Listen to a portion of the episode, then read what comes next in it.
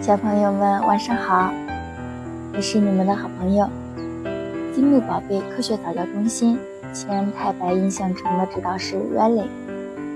今天我们要来聆听一篇关于一片叶子落下来的故事。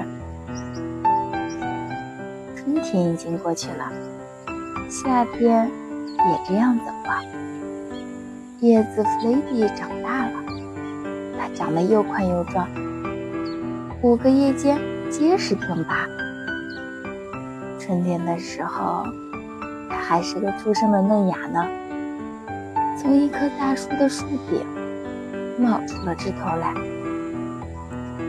弗雷迪的旁边有成百上千的叶子，你都跟它一模一样。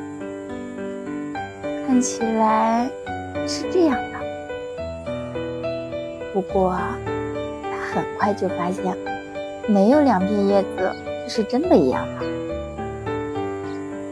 尽管大家都长在同一棵大树上，弗雷迪的左边是阿弗右边的叶子是斑，他的头顶上就是那个可爱的女孩子克莱。他们一起长大，学会了在春风吹拂时跳跳舞。你在夏天懒洋洋的晒晒太阳，偶然间还可以在清凉的雨里洗个干干净净的澡。弗雷迪最好的朋友是丹尼尔，他是这根枝丫上最大的叶子，好像在别的叶子都还没长出来的时候，它已经长出来了。弗雷迪还觉得丹尼尔是最聪明的。丹尼尔告诉大家说，他们都是大树的一部分，说他们生长在公园里，说大树有强壮的根，深深地埋在地下。早上飞来枝头上唱歌的小鸟，天上的星星、月亮和太阳，还有季节的变化，不管什么，丹尼尔。都有一套道理可以解释。布雷迪觉得当叶子真的很好，他喜欢它的树枝，它轻盈的叶子朋友，它高高的挂在天上的家，哦，还有把它推来推去的风，晒得它暖洋洋的太阳，还有在它身上洒下温柔洁白月光的。月亮，夏天特别好，他喜欢漫长炎热的白天，更温暖的黑夜最适合做梦了。那年夏天，公园里来了很多人，他们都来到弗雷迪的树下，坐在那里乘凉。丹尼尔告诉他，给人遮阴。是叶子的目的之一。咦，什么叫目的呀？雷迪问道。哦，就是存在的理由嘛。丹尼尔回答道。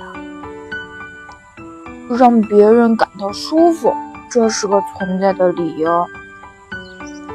为老人遮阴，让他们不必躲在炎热的屋子里。这也是个存在的理由，让小孩子们有个凉快的地方可以玩耍，用我们的叶子为树下野餐的人扇风，这些都是存在的目的呀。弗雷迪最喜欢老人了，他们总是静静地坐在清凉的草地上，几乎动也不动，他们喃喃低语。回忆过去的时光，当然了，小孩子也很好玩。虽然他们有时会在树皮上挖洞，或是刻下自己的名字，不过呢，看到小孩子跑来跑去，那么爱笑，还是很过瘾的。但是，雷迪的夏天很快就过完了。就在十月的一个夜里，夏天突然消失了。